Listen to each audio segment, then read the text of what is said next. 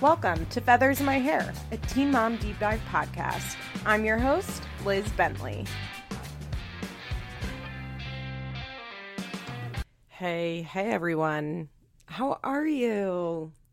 Before we get started, if you want to hear more from me, go to patreon.com slash Liz Explains. Sign up for my Patreon. Last week, I did a two and a half hour long episode with Kara where we talked about Stassi's birthday trip from Vanderpump Rules, which is season two, Cabo. Uh, like, it's so good. It's so good. I want to do some more throwback Vanderpump Rules episodes because I just forgot how good that show was when it first came on. Um, so Kara and I did that. This upcoming week is going to be a conversation on Kathy Griffin. Troy and I, we already recorded, we got on the horn and we talked about the fact that both of us have stolen our entire uh, like comedic sense of self from Kathy and just like the impact she had on us and her book and her specials and her show and all of that stuff. So I don't know if it's necessarily like a funny episode, but we got to talk about our problematic fave, Kathy Griffin. Um, so yeah, patreon.com slash Liz Explains. How are we? How is everybody? Here's the thing. Don't you guys love when I go, here's the thing? Here's the thing. This week's episode of Teen Mom two was not very good. Actually, watching it, I felt fine. I wasn't like, oh, I want to turn this off. This is so boring. This is so stupid. I felt fine watching it. I was like, okay, uh-huh, uh-huh, uh-huh. But I took two and a half pages of notes. I like to have four full pages. A way that I like judge how good an episode is, is by how many notes I'm taking. And when I have two and a half pages, nothing is happening because we're not I don't feel like I need to write anything down. When good stuff is happening, I'm writing like word for word. Sometimes I can get like four and a half to five pages. So just not a lot happened this week. So I asked people to give me A M A questions. So after I talk about the episode, which is probably going to take like ten minutes, I'm going to do A M A questions. I like to be able to just dip into random conversations if there's not enough happening on this show. I hope that it's not an all the time thing. I mean, last week was great. Like I actually so far I've been enjoying this season more than the last couple of seasons. So I still feel fine about it. Um, Kale not being on this episode was so okay. Like I can't fully express how okay I was with Kale not being on this episode. Cut her. Cut her. I am so bored with her. And her not being on the episode just shows, like, how little we need her. Like, I don't think Kale filming would have added much to my notes, you know? Like, there's just not a lot going on in her life that she'll show. Apparently, she has a boyfriend that she's been seeing for over a year, and she had him on one of her podcasts this week. I don't know if... I don't think they said his name. I get, like, good for her, I guess. I guess that's good. I don't know. Has she really not been fucking Javi in the last year?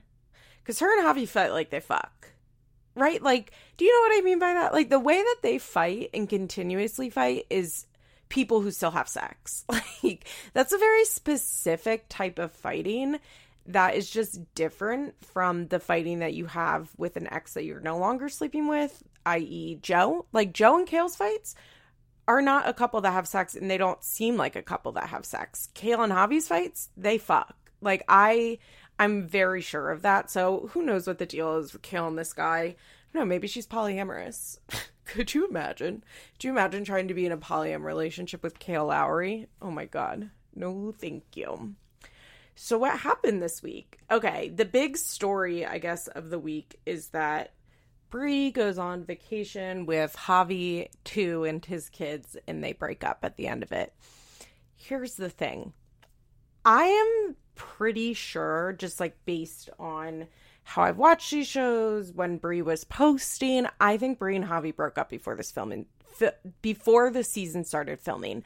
I think they were broken up before that podcast was taped. Like, I think they have been broken up, and he kind of just agreed to go along with it for the storyline for half this season.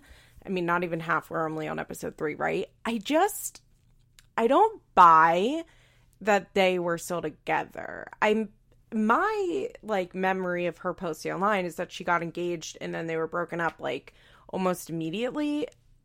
So I think what we're watching is a recreated scene, or if not broken up, they had already called off the engagement and he knew she was unhappy. Like, I just don't think what we're seeing on the show is like an accurate portrayal of what really happened.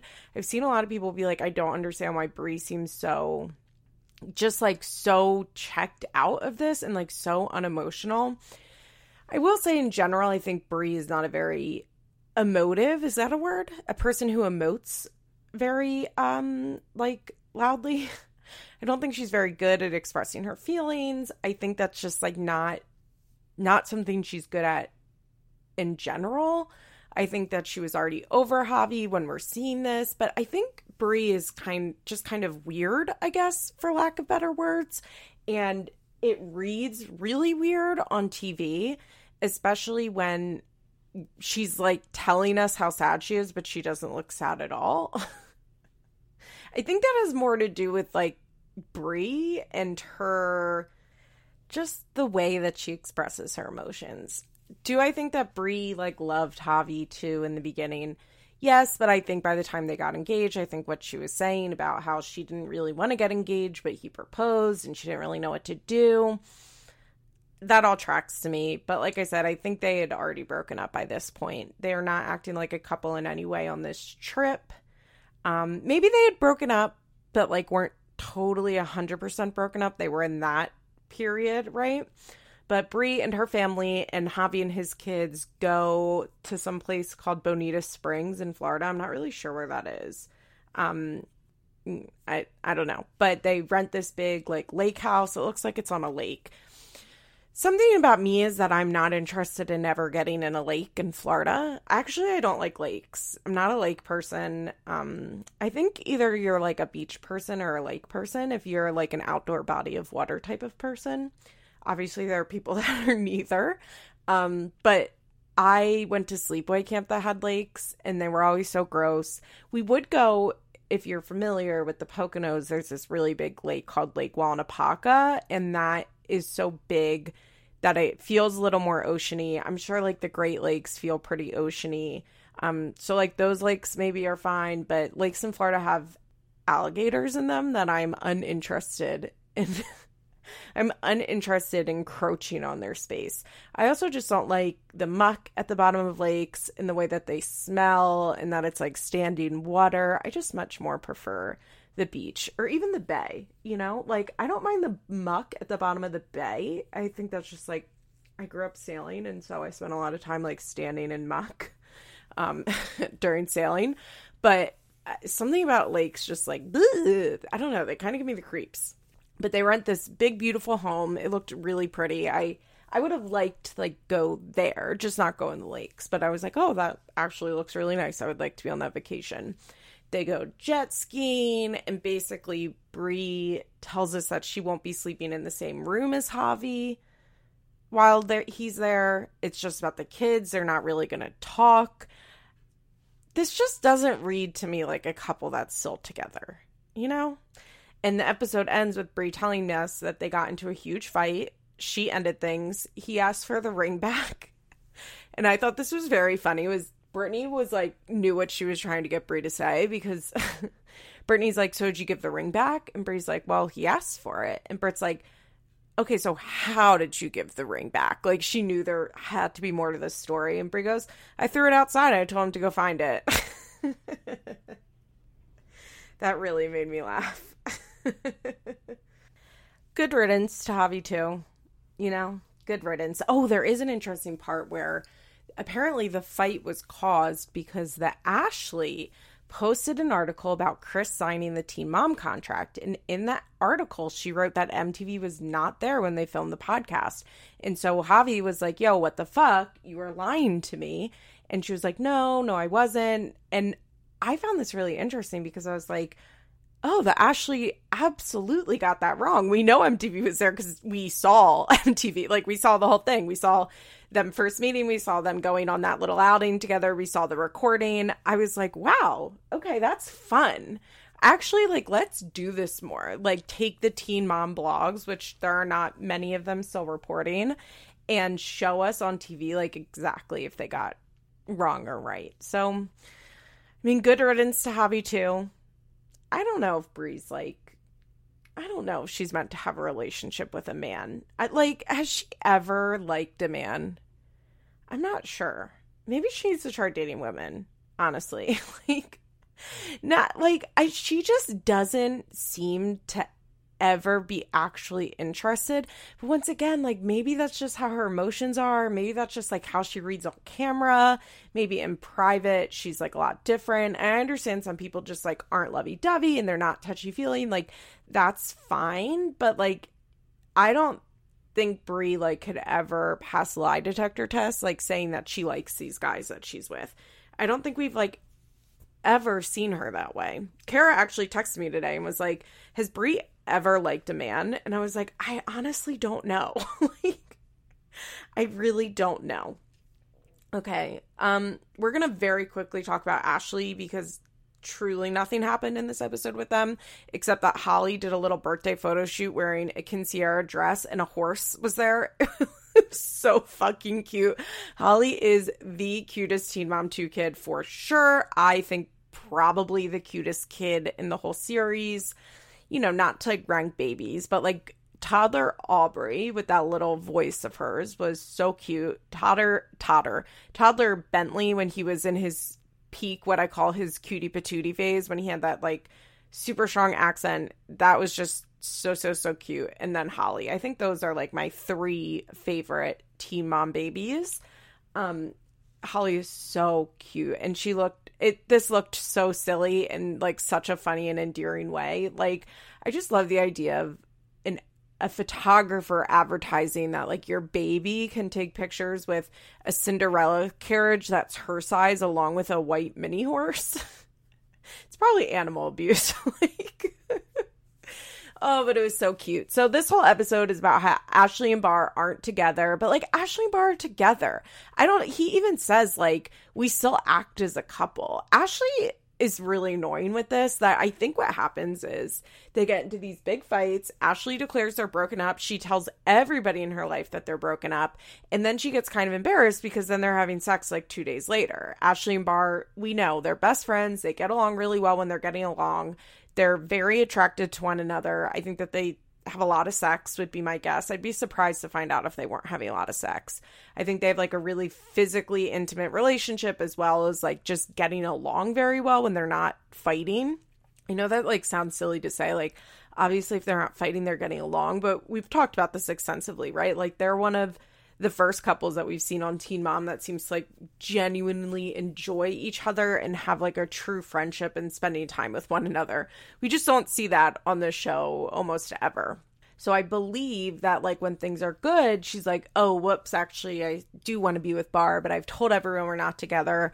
So I have to like keep telling everyone we're not together because they have, that house has more than two bedrooms, but I'm going to guess they're still in the same bedroom. You know, like I'm guessing they're still sleeping in the same bed. There's this weird scene of Ashley being like, I have to go get Holly, and Barr is like, oh, I can go get her. And then he like stops. He's like, well, I guess I can't. And she's like, yeah, you don't have a license. I was like, does Barr drive around without a license a lot?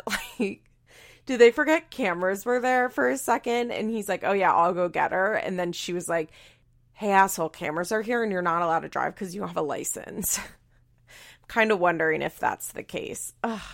T and Ted, Pastor T and Ted are like, we have no fucking idea what's going on with them. They say they're not together, but they live together and they act like they're together, and she's not filing for divorce.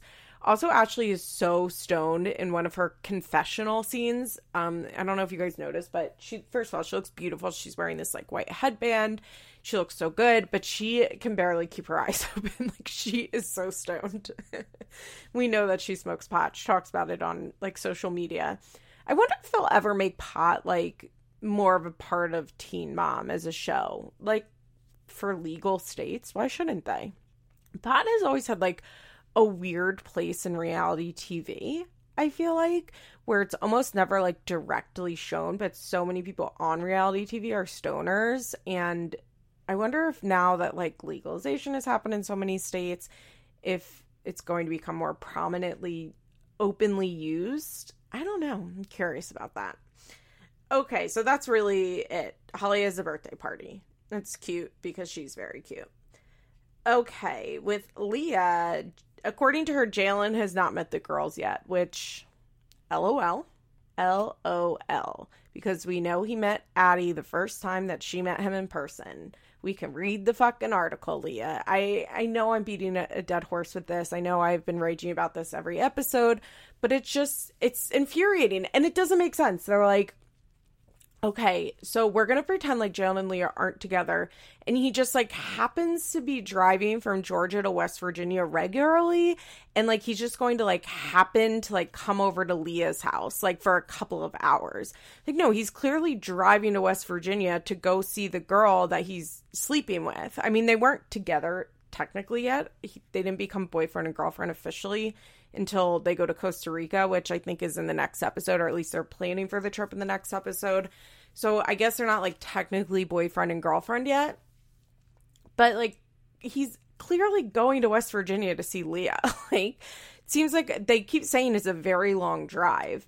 Um, I did. So I did actually listen to Leah and Jaylen on Ashley's podcast, which I like had kind of mentioned last week, but I hadn't listened to it. Just like a user told me about it. A user.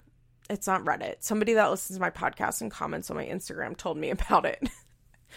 um, I use like user for Reddit, but I don't like to use that for Instagram.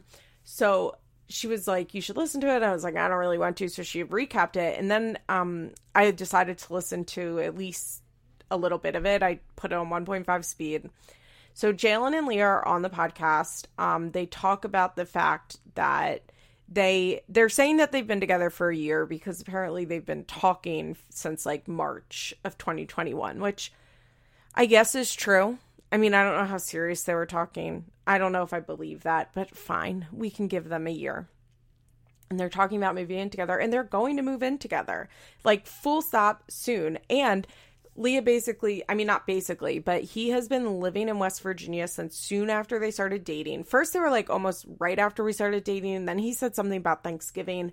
So he's been in West Virginia since at least uh, November. He did say that he went to college in West Virginia. So it's not like he just like has nothing to do with West Virginia, which made a lot of sense. I was like, okay, that, that makes more sense. And part of like, it seems It makes more sense why he was like willing to just move there and to be driving back and forth there.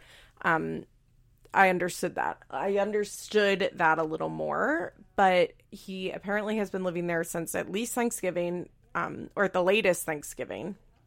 They spend every single night together to the point that if Jaylen went to his house, according to Leah, the girls would be like confused and wondering where he's going. They'd be like, why is Jaylen leaving? Why isn't he here? Yeah, because they live together. And he, they kept being like, well, he officially has his own place, but, you know, it doesn't financially make sense for him to keep his own place. As soon as the lease is up, we're going to move in together. Yes, we're moving in together. Yes, we're moving in together. Yes, we're moving in together. Like, emphatically, like, we are moving in together very soon. Um, so... yeah, Leah's really taking it slow, guys. You know, famously, Leah and her guard up.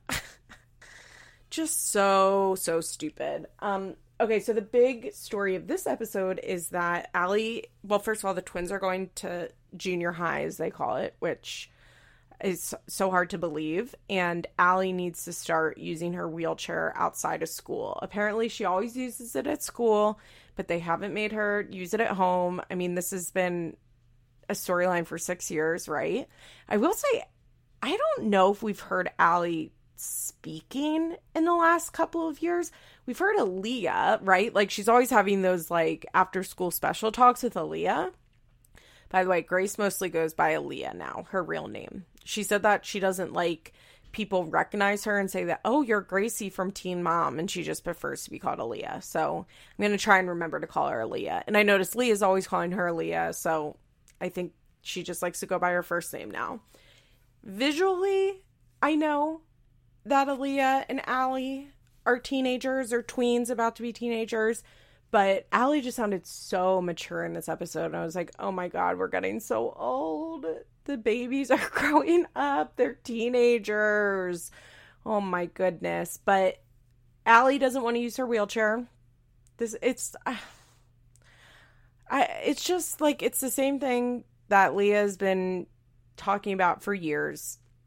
Yeah, Allie doesn't want to do it, but she's going to make her, but she's not really making her. Allie has been falling a lot. Uh, Leah wants her to wear the knee pads. Allie doesn't want to wear them. I really feel for Allie here. I mean, it is hard enough to be twelve, right? And then I would imagine it's really hard to be twelve and also have a disability. And she doesn't want to be different. And she wants to be like her friends and her sister.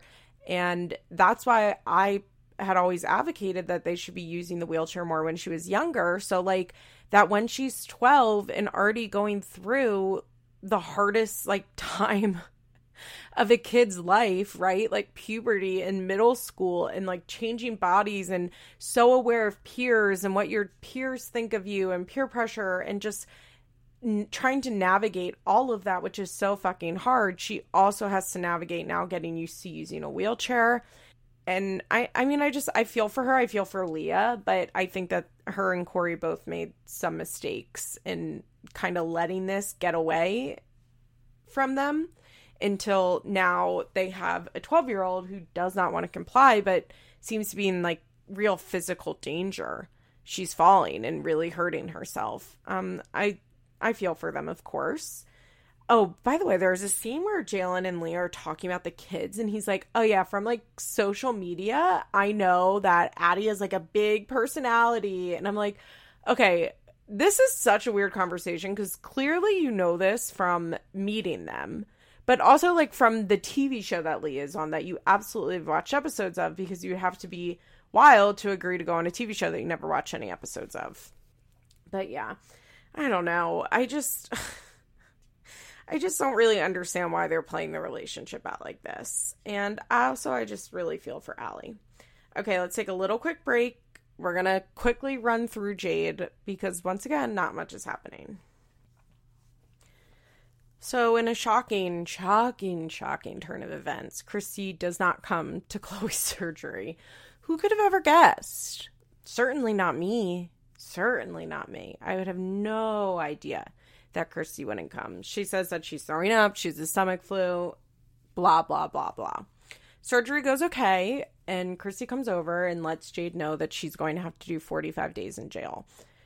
Apparently...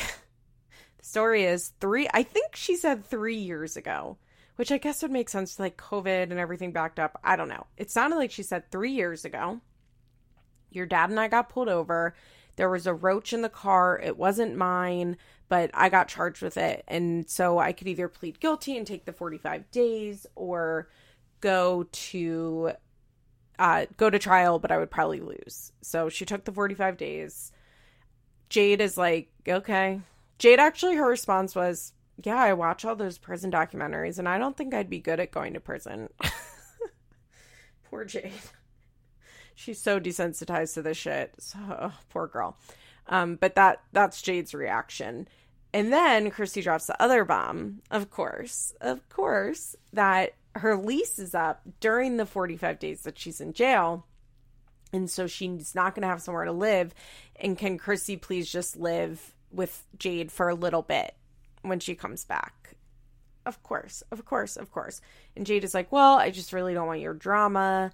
I just don't want to deal with that. And Christy's like, that that's fine for a regular person, but not your mom. Oh, she's such a manipulative bitch. She's so manipulative. Um, Jade's friend comes over and they're talking about it. And Jade's like, my mom's just really worried about losing weight because there's nothing to do in there. You just eat and lay around, which is definitely true for county jail. Um, if you don't know, county jail is where people go when they're either awaiting trial or doing under a certain amount of time. I believe in Pennsylvania it's two years. If your sentence is under two years, you stay in county jail. If it's over two years, you go to state prison. But I think there's maybe it's a, a year. I don't know. But there's like some, you know, there's conditions that change things. But I'm I seem to remember with my ex that it was under two years, but also maybe it's a year. It's essentially for short stays um, because going to prison is kind of like this whole process in which, at least in the state of Pennsylvania, when you first go to state prison, you go to this place called Gradaford. Um, everybody in the state, my understanding is everybody in the state goes there and they get processed and it takes a couple months and basically They decide like what your risk level is, what your needs, I'm using that in quotation marks because they don't really care, but what your needs are, et cetera. And then you get sent to like the place that you're going to do your stay at. Now you can always get moved around. In the federal system, they move you around all of the time. It's kind of part of how they punish you. Um, they like, because prisoners get very comfortable in their cells, right? Like humans adapt and they get comfortable at the prison that they're at. And so like a way to fuck with prisoners is to like move them around to different institutions. I don't know how often that really happens in state prison, but in federal prison, that's like a really big thing to get moved around. But in prison, you have a job, you have more rights. Um, I think you can smoke in some state prisons still. There, it's just, uh, I would say in some ways it's a lot harder to be in prison, of course, because oftentimes you're with people who have like higher criminal, like have done worse criminal offenses than you would find in county jail.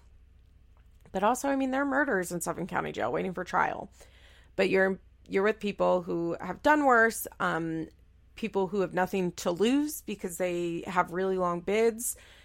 And oftentimes you're like pretty far from your family. But in general, I think most, my understanding is like most prisoners prefer to be in prison versus county, because in county, you usually don't really have a job. Uh, the facilities are a lot worse. Like prisons are nicer for what it's worth. I mean, because they're anticipating a long stay. So that's what Jade is saying when she's like, no, I think it's better to be in prison than jail. She's right to an extent. It's kind of, you know, like it's one of those things where you're picking the worst of two options, but in many ways, prison is better to be in than county jail. Uh, they talk about Sean and she's like, I only get one ten minute phone call with him a week. It's so hard. And I'm like, that's probably good. Honestly, like that's probably for the best that Sean is not allowed to be calling all of the time. Now, that's an extremely short amount of time. And I'm wondering, because I think she said he was going to a three month program and I was really happy about that. I kind of wonder if they're still in the first month and like he gets an increased amount of contact, like as he moves up in the program. That's like oftentimes how it's done.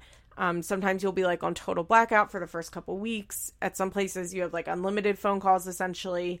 So it really just depends on the program. But I'm like, I think probably that's good for Sean to not have to like, I mean, it's not really fair, right? Because it's not fair to Jade, who is at home raising Chloe and has to like deal with all of their life. And she can't even talk to Sean, but being with a partner with addiction issues isn't really fair. It's just not really a fair life for you. So I think from Sean's or the rehab's perspective is that Sean is able to just like be there and concentrate on himself and not be also like dealing with the drama of home, because most addicts have a ton of drama at home and that, but also at the same time, like if you totally shut yourself off to that, I think you're setting yourself up for failure once you do like transition back into the regular world. If you're, if your rehab is like so locked away that you're like in culture shock once you get out, like that's an issue too, which is why I suspect there's probably like a step up program throughout the three months. I don't know. I saw a picture of Sean. He looked good. I think he got veneers because I was like, this, his face looks totally different. He seems okay, which is good. I mean, it's, I'm glad that he went for three months and that M T V doesn't seem to have anything to do with him being there. I mean, I'm sure they paid for it, but they're not like filming him while he's there. Not like Amber. This is not a, a filmed rehab. So I don't know. I hope he's okay. There's also this weird moment in which Jade is like, Chloe, aren't you so glad that daddy's going to come home soon and be all better? He's going to be all better. That's why he went away, to get help, and he's going to be all better. And I'm like, is he? I don't know. I understand. I think it is right to tell Chloe that like daddy's away at the doctor because he's not well, because that's true. And Chloe is very young, right? She's three. And I don't, I don't know if she has like a total concept of a lot of stuff. So I don't know if you need to be like, and then it's going to be really hard for daddy and daddy might relapse. Like, I don't think that's what you say, but something about Jade being like, and then he's going to be perfect. It's like, ugh, he's probably not. And that's really, truly all that happened on Teen Mom two this week. Uh, which is why I asked for A M A questions, because this is only a thirty-minute episode, and that is not long enough for a podcast. So, I'm going to answer some of these questions. Okay, the first one is, tell us the day in the life of Liz Bentley. I mean, it's not that exciting. I get up around like six thirty every day because I like to lay in bed for like a full hour before I have to like get up and get ready. I go to work. I get to work at eight thirty. I'm there until five thirty. Um, at work, I sometimes will go for a walk at lunch. Sometimes I try and walk after work. I have not been working out nearly as much as I should. I'm trying to like mentally get back into the routine, but it's hard. Um, I really want to get back into yoga. It's just my schedule doesn't make it very easy. So if it's a night I have class, I leave work a little early and then I go to campus and then I come home. If it's a night I don't have class, I usually will like, sometimes I'll go do some stuff after work, like go to the mall. I work really close to a big mall, or like go to Target or grocery shopping or whatever. And then I come home and I do homework, or I like talk to my friends, whatever, hang out, and then usually I try to be asleep by like ten thirty. So it's pretty boring. Um, my life is pretty boring, but in a good way, and obviously I spend the majority of my day at work because I'm a slave to capitalism. Oh gosh. Uh, okay, next question. Do we know if Kesha ever acknowledged Janelle's Feathers in My Hair moment? I don't know if Kesha did. I think she did, but there's a really funny Rihanna video where she uses that moment to like promote her tour. It's Janelle being like, that's why I got all these feathers in my hair, because I'm going to, and then it like, it like blacks out. It's like Rihanna's tour. So she did, because if you guys don't know, um, Rihanna loves, I switch in between calling her Rihanna and Rihanna, but it's Rihanna, right? So how I do Brianna and Brianna, like I know I switch in between them interchangeably. Oh God. But Rihanna does, um, she loves reality T V. If you guys don't know, like she's a huge Bravo head, and I would guess that she was probably watching Teen Mom back in the day, which is why she saw that and was like, that's so funny. We need to use that for the tour video. This is interesting. Do you think Kale's podcast will continue to flourish if she isn't on Teen Mom two any longer? That I'm not quite sure. I think yes, because I think what's important to remember is that we have entered the world of influencers, right? In which, like, if you have a platform and you continue to put out content, you can make money and you'll be pretty relevant regardless of if you're on T V or not. And I think Kale has done a good job at establishing herself as an influencer. And yes, she got the platform from the shows, but I'm not, like, I think that she'll be able to continue them after she's not on Teen Mom two. Will she be able to do three podcasts successfully? I'm not sure. I I mean, doing three podcasts even when she's on the show, I'm like, how do you possibly have that much to talk about? Especially because they're all about her life. Like, it's so confusing to me. And I also think that when she's not on the show, um... she'll have like the people that care about her tuning in even more, because that's going to be their access to her. I also think Kale's very good at telling stories about herself. You guys know, I think that Kale has the gift of the gab, no matter how insufferable she is. I think that she's actually quite good on podcasts. And I think that she has a pretty dramatic life when she talks about it. And she's way more open on the podcast than she is on T V. So I think as long as she continues to be like open and honest, I'm using honest in quotation marks, but open and willing to tell stories, whether they're the truth or not, I guess I should say, that her podcast will continue to do well, because she really, all things considered, like doesn't use the show that much to promote the podcast. Like, yes, it has been on the show. She's talked about it on the show, but I'm not sure like if she in this season of Teen Mom, like showed that she was podcasting, if that would be getting her any new listeners. I feel like everybody who knows that Kale has a podcast is already listening. And I don't think leaving Teen Mom would change her listeners, because although she does talk about like what's going on on the show, she talks about her life and what's happening on the show. So I think as long as she continues to talk about her life and she continues to post a lot on social media, I think, yeah, her podcast will like continue to do well. Um, I think that Kale, I know people don't like to hear this because they hate Kale, and I don't like Kale either, but I think that Kale has done a very good job at establishing herself as a brand. I would say she's really second only to Chelsea. Like, Kale's not getting an H G T V show, and her engagement isn't anywhere close to Chelsea, but she has a lot of fucking followers. She has a lot of SponCon. She has these podcasts. And I think that Kale's going to be like a famous person for a long time after Teen Mom. I think that she'll be on Celebrity Big Brother. She'll go on another marriage boot camp. She'll go on I'm a Celeb, Get Me Out of Here if they bring that back. Maybe she'll do a celebrity season of Survivor. Like, I think she'll do that type of shit where she's like still on reality T V and getting exposed to even more audiences. So in conclusion, yes. Um, but also it's like, I don't know if she'll do all three of them for a while, but I think like coffee convos or a version of that will, she'll be doing that and making money off of that for quite a while.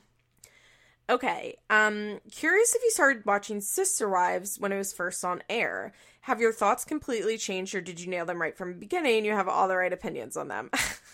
Well, thank you. I love to hear that. By the way, I don't know if anybody listens to Bitch Sesh, but they do occasionally, they'll do a Sister Wives episode, and they did one. They are like so pro Robin and came out anti Christine, and it was genuinely so shocking that I kind of loved it, even though I like almost all of their opinions and their takes were totally wrong. I was like, this is so refreshing because I only ever hear the same shit about Sister Wives all of the time, and so this is like really funny to hear. So I suggest that if you like are interested in hearing some like off the wall, not your typical Sister Wives opinions, if you're if you listen to the pods and you read the subreddit and shit, like the Bitch Sesh ladies have different opinions. Now, have I pegged them from the beginning? Yes, I've talked about this on my Patreon. I around the time that this show came out, I was already obsessed with memoirs of women that had left the F L D S. So I already understood that religious patriarchal polygamy, what I call it, I don't, it's different from polyamory. It's religious patriarchal polygamy. That is what the Browns practice. That is what fundamentalist Mormonism practices.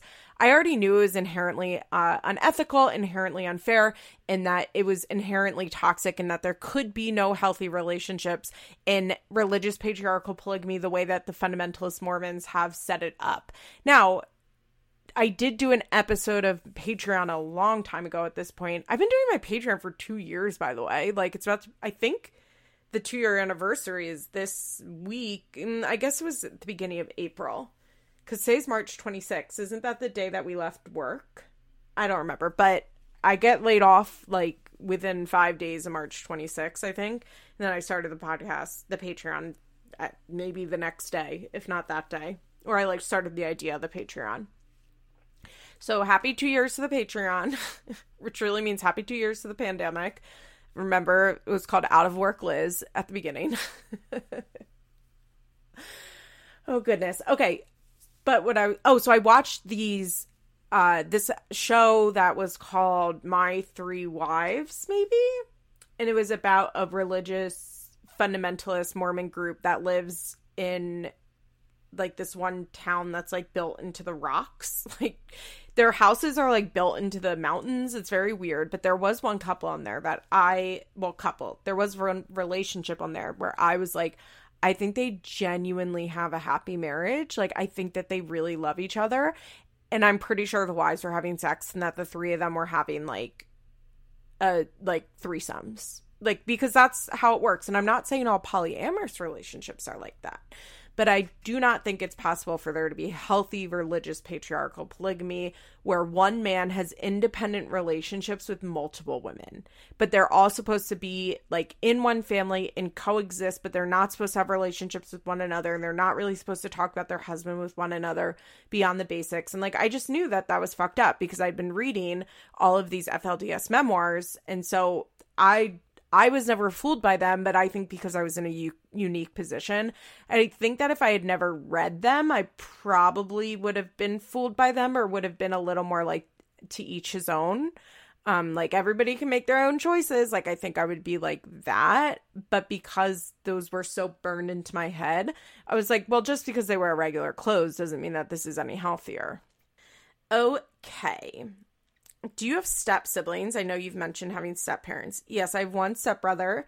He is five or six years younger than me. He lives in Miami and I like him a lot. He's very great. We just don't really have an independent relationship outside of our parents because we have never lived in the same place. We have not spent a ton of time together, but when we do spend time together, it's really nice. We get along very well. We've like done Christmases together in Key Largo, and we just, he doesn't really come up here. My stepmom goes down there. We saw him a lot more, obviously, when I lived in Florida and my stepmom still lived in Florida, or when I lived in Florida and they were like coming down to visit. But now that my stepmom lives in Pennsylvania and I live in Pennsylvania, I don't see him because she usually goes to Miami to visit. Um, cause she visits not just him, but like all of her friends and family that are down there. Cause she's lived down there since almost her entire life. So I just don't, I don't really see him, but I, I like him a lot. And his girlfriend is like a, a dolphin trainer. He has a really cool girlfriend. But yes, I have a stepbrother and he's pretty great. He's become a pilot. He got his pilot's license and he just got a new job and it's cool. And maybe I'll be able to fly for free. Okay. Um, favorite baby names, especially need ideas for boy names. So I do like names. I do like thinking of baby names. Off the top of my head, I really like gender neutral names and I really like masculine names for girls, but like for boys, I really like, I like Morgan, Quinn, Carrie, like with a C. I really like those names for boys. Um, there are a bunch of names I like. Sebastian. My nephew is Leo. I think that's a great name. I think Leo is such a nice name. I love Miles. I love this trend of like old-timey names coming back. I love George, Henry, uh, Charlie. I like Charlie. I don't like Charles that much, uh, but Charlie I think is very cute, but I think you should give your children full names. Um, that's just like, I I think I'm biased towards that because I'm a Liz who's also an Elizabeth, and I like having a full name. Um, that's not, I I don't know. It's like obviously part of my identity and it always has been, but I like that I have like a nickname and a full name. It gives me a little variety in my life. So I like Charlie. I love Jack, but full name John. I really like like traditionally preppy names because in my heart I am just like a preppy person wearing Lily Pulitzer and everything in my life is pink and green. Uh, but yeah, Morgan, Quinn, Carrie. I just saw a post on Name Nerds on Reddit the other day that was asking for like truly gender neutral names, and I was like, yes yes yes I love those. I love love love them. Okay. um oh I know you're over a lot of Janelle shit, same is what she says, but can you talk about her illness faking? So kind of. I haven't been closely following this because I'm over the Janelle shit. I don't find it entertaining. Uh, I don't find her entertaining anymore, so I just, I don't really follow her stuff. I don't click on the Reddit posts about her. I just don't care about Janelle. But I have been, like, loosely following this, and Janelle, um, Janelle is trying to get diagnosed with a chronic illness, and she recently got a fibromyalgia diagnosis, and I... This is what Janelle does. And I think a lot of people think this is like related to David and the abusive relationship she's in. And I'm sure that is to an extent. Like she's so miserable. She's probably making herself physically sick. And, or maybe she really does have a chronic illness. Maybe really, she really does have fibromyalgia for all we know. But like Janelle has always talked about like ailments and making herself sick. When at one point Kiefer was making these like wood pipes, like smoking pipes in her apartment. And then she said that the pipes gave her black lung, you know, like minors get. Like, I, this is just kind of like who Janelle is. I think it's a doctor shopping thing. I think that she wants pills. I think that there are probably some other things going on. One, I would guess that the positive attention that Janelle got from Barbara and like a loving attention that Janelle got from Barbara when she was a child was when she was sick. It's not that... And we've talked about this, right? It's not that Barbara wasn't there physically, but she was very mean.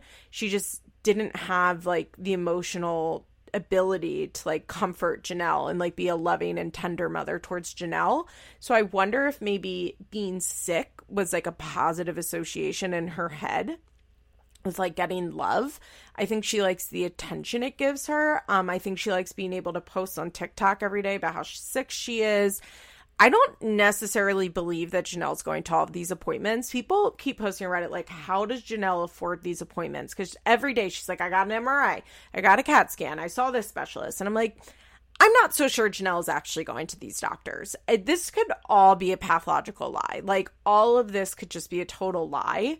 Um, I think that it, I think that Janelle is a liar in general. Janelle likes attention in general.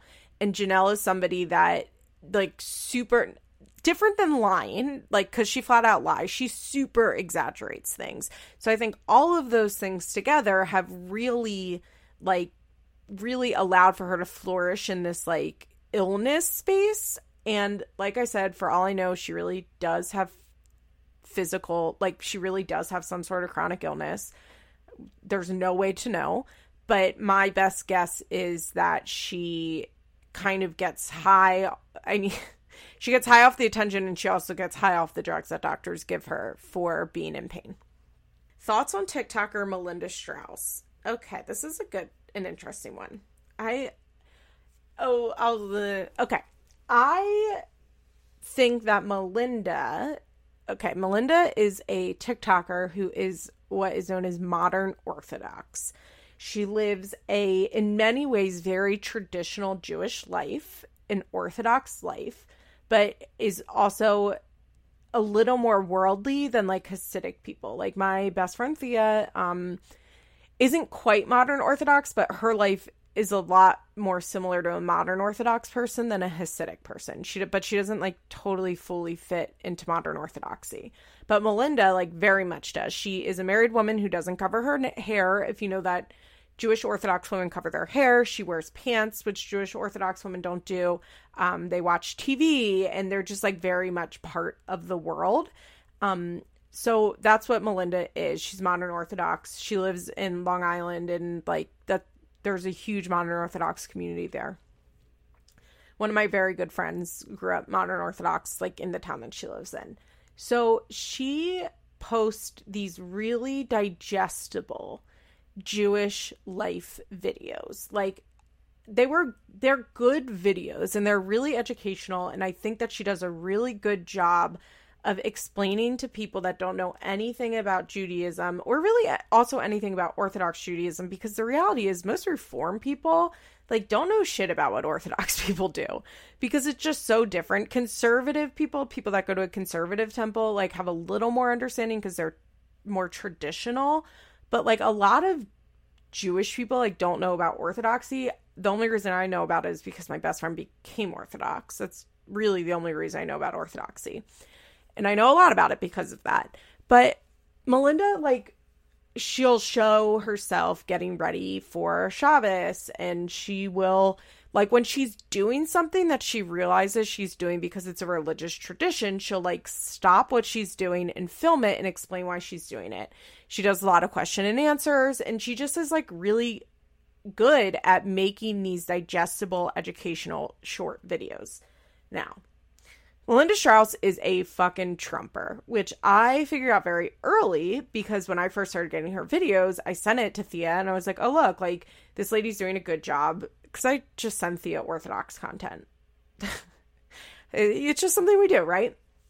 And, like, this lady's doing a good job, and so I was, like, scrolling back on her account, and I saw a video of her husband, like, wrapped in a Trump flag, davening, praying, like, the day before Election Day, and I was like, oh, she's a Trumper. Okay. So I never followed her, but I got her on my For You page a lot, and I watched her videos, but, like, I knew, and I also am familiar with Orthodox Judaism, and so I know that most Orthodox Jew- Jews are Trumpers, and they're very politically conservative, and, like, Thea's community is being torn apart by politics, and they have, like, split into two camps, like a liberal camp and a conservative camp.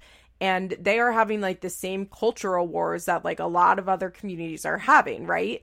Um, and the conservatives are very loud, and they're a very large faction. Where she lives, it's not as much, because she lives in a generally more liberal community, like, in general. Um, the, this would be too hard to explain without taking, like, two hours to explain it. But like people like Melinda who live in like the five towns of New York, the Orthodox there are usually pretty conservative, like politically conservative. I mean, it lines up with a lot of their values, but also it doesn't. It's so that's besides the point. I knew she was a Trumper, but I still like watched her stuff because I also know that like if there is going to be a big Orthodox creator, they're most likely going to be a Republican. Like it's just what it is. And I didn't like her person. Like I wasn't like, oh, I think she's so amazing, I love her. I was like, no, I think she makes good videos about Judaism, but she's like a hardcore Trumper.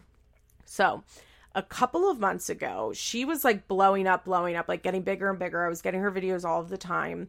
Truly every day I was getting a video of hers on my For You page. Like, and I don't follow her. So that was like TikTok pushing her on. I mean, I get a lot of Jewish content, but like tick. The reason I know that this was TikTok pushing her is because I haven't gotten a video from her in months, weeks, and a long time. I think months. It must be months now. I've not gotten a Melinda video, and I have not like changed the way that I use TikTok at all, right? Like my algorithm is still the same. So a couple months ago, people start posting like Melinda, because I it's what happens when anybody like starts getting really popular, right? Like she had gotten like she had a few mess a few missteps, and then she was on a cruise. And her daughter got braids on the cruise, you know, like the white girl goes to the Caribbean type of thing.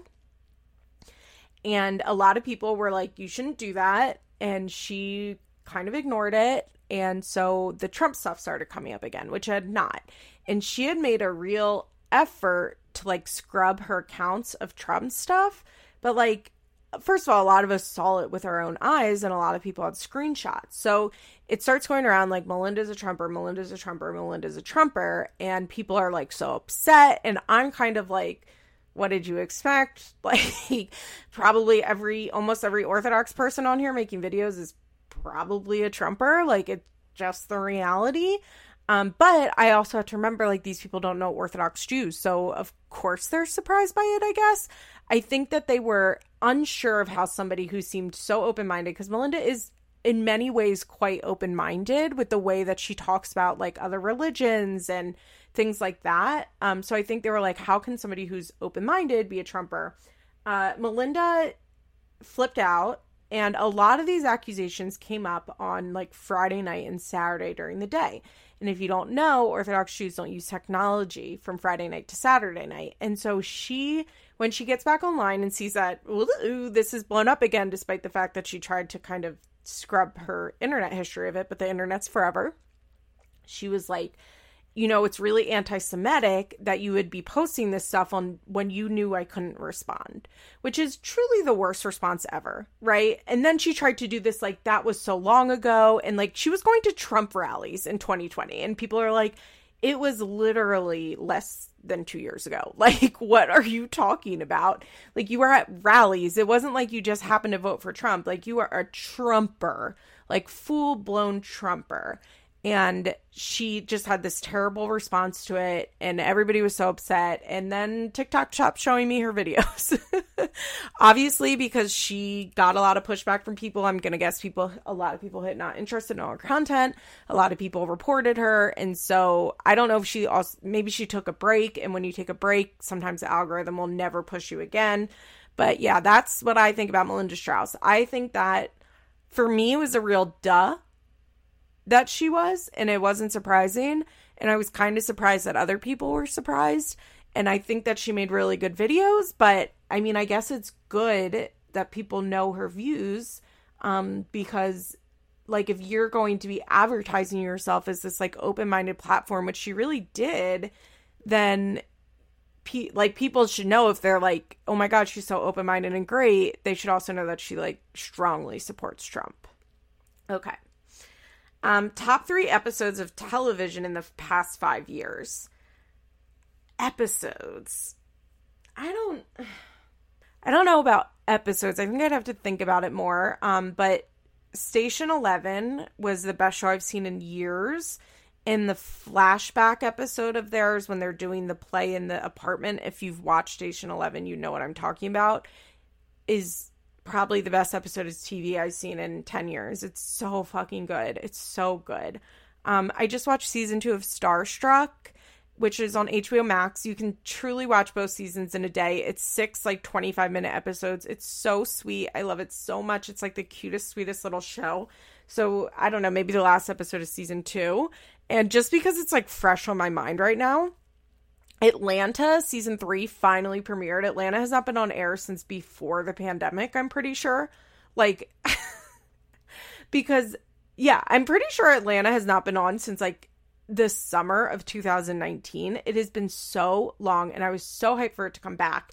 And then in season three, episode one, I'm it's just like some random characters. I'm like, of course Atlanta would do this, right? Like, if you watch Atlanta, it's not surprising that they would do like this bottle episode on characters we don't know. And slowly I started to realize what they were doing with the episode. And if you have not watched and you want to be surprised, skip ahead a little bit, because I'm about to spoil it, and I'm not going to talk extensively about it, so just skip ahead like two minutes. They they built their episode basically spoofing the Hart family. If you know that podcast Broken Hearts, the two lesbian women, white women who adopted like five or six black children and ended up murder-suiciding themselves along with their children. They drove off a bridge with all of the kids in the minivan. It's fucking horrible.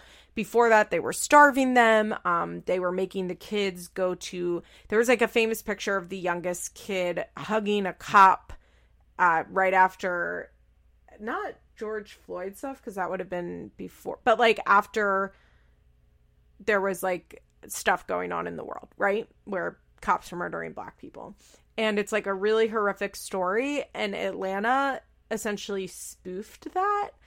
When I realized what they were doing, I screamed. I could not believe it. I, I'm surprised I'm not seeing more people talk about this online, but I have a feeling a lot of my listeners probably would care about this and recognize it. And it was so well done. It was so good. So yeah, that Station Eleven episode, but there are actually two Station Eleven episodes that were really fucking good. I think they're episodes five and seven. I'm pretty sure. Um, so those two episodes in Atlanta season three, episode one. I'm sure there are other ones. I just can't think of them off the top of my head. I have a recency bias when it comes to T V. Okay. Oh, this is interesting. Is Holly Madison ever going to move past Playboy, or is this her permanent brand now? This is her permanent brand now. Um, Holly knows that people don't really care about anything else from her. And she knows that because she has kind of been trying for the last ten years and nothing's popped off.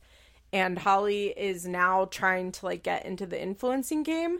And she's smartly, wisely using Girls Next Door and Playboy to be relevant and have something to talk about. I like, I... Here's the thing. What's there to move on to is what I would ask. Holly is a fucking nerd. She's a Disney adult. Like, I think her life is quite boring. I don't think she, like, goes out a lot. I think she just lives, like, a normal mom life that loves Disney. And, but she needs, she wants to make money as a content creator. So she's going to talk about Playboy. And just, and I mean, obviously also it was, like, a huge traumatic moment for her. Um, I've done a couple episodes on Holly on the Patreon. I did one where Princess and I talked about her book, just her book. Uh, and then Stas and I did an episode talking about Girls Next Door as a whole. And so I would definitely recommend listening to those. But I, I'm not sure that Holly, like, has anything else to talk about when it comes to creating content. I'm sure in her regular life, she doesn't talk about it that much.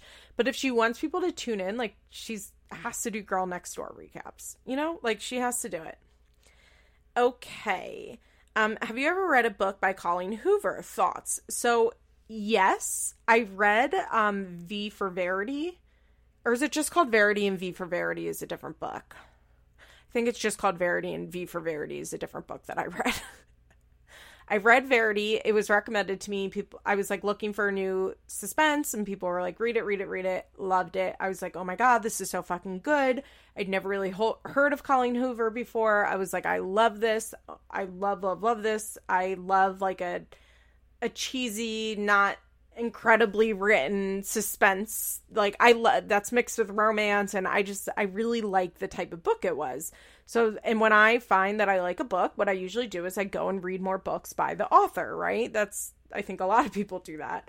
And so I went to read more books by her, and then I realized, oh, she writes like young adult romance. And I was like, oh no, I don't like that. Like, that's not, it's just not the type of books that I read. So I like only made it, I don't know, maybe twenty-five percent in. And I was like, oh. And then I was like looking more into it, and I realized she had to self-publish the suspense book. Uh, and I was like, oh, this isn't how she writes. Oh, like, I was so disappointed. That was like a real, real disappointment for me. So yes, I've read Verity. No, I've not really read any of her other stuff because it's just not necessarily for me.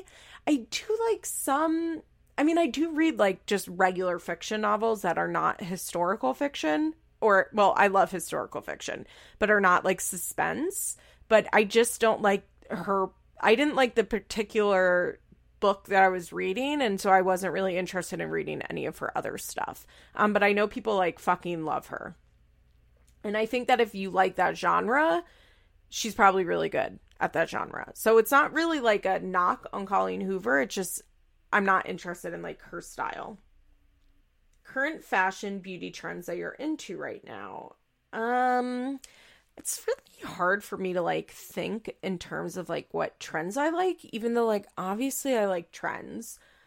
I I like flared pants coming back into style, even though I didn't think I did, but trends really influenced me. I wore turtlenecks all winter. I love a turtleneck.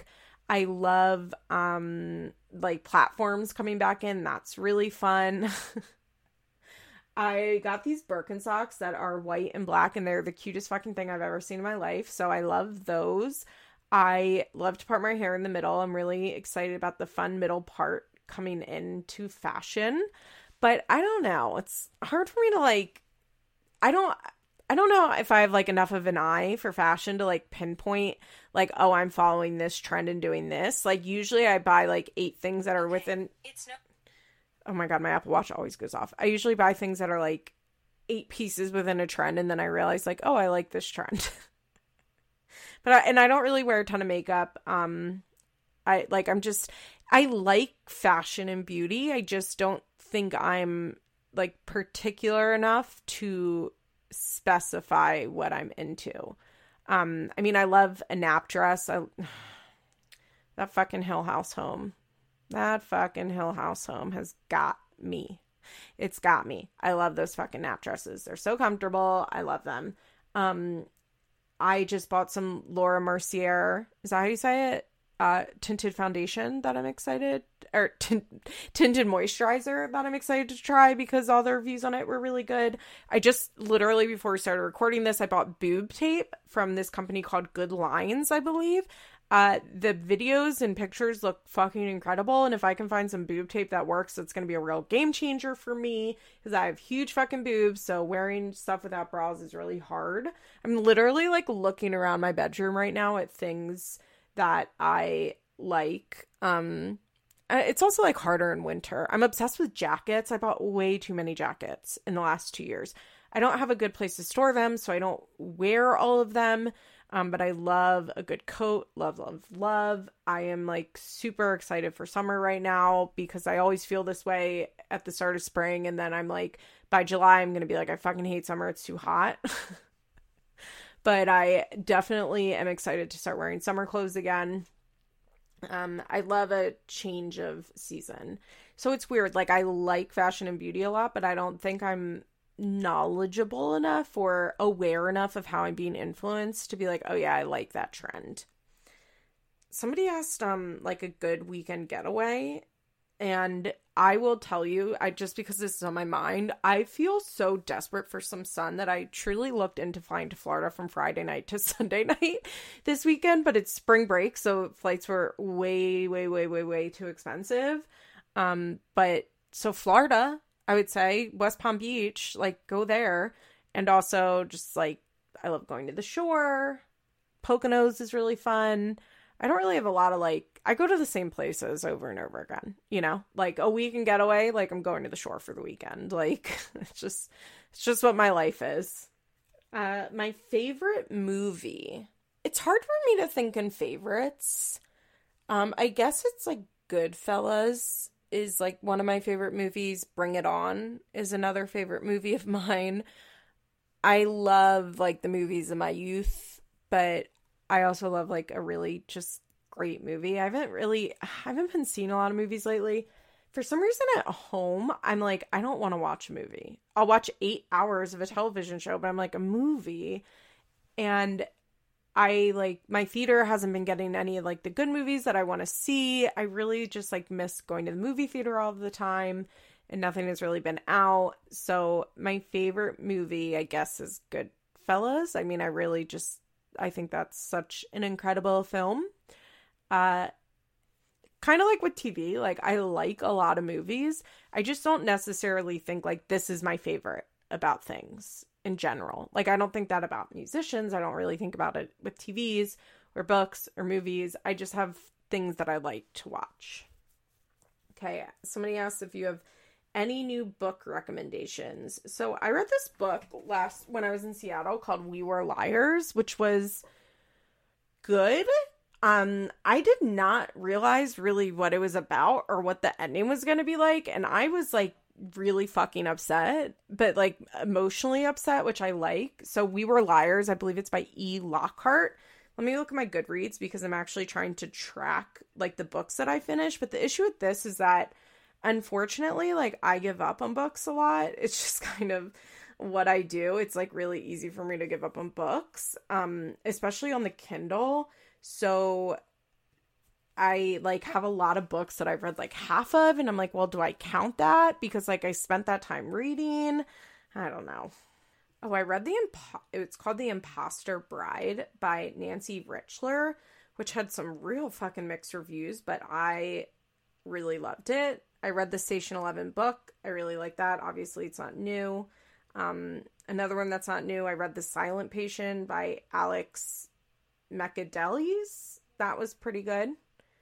Um, oh, actually, I really liked, it's called The Second Life of Muriel West by Amanda Seckendorf. It's about, like, leprosy in America in the early nineteen twenties, and I really didn't know anything about how America treated people with leprosy, which is not even the word that you use anymore. I don't even know what it's called. Um, but it was, I, like, felt like I learned a lot, and it was enjoyable.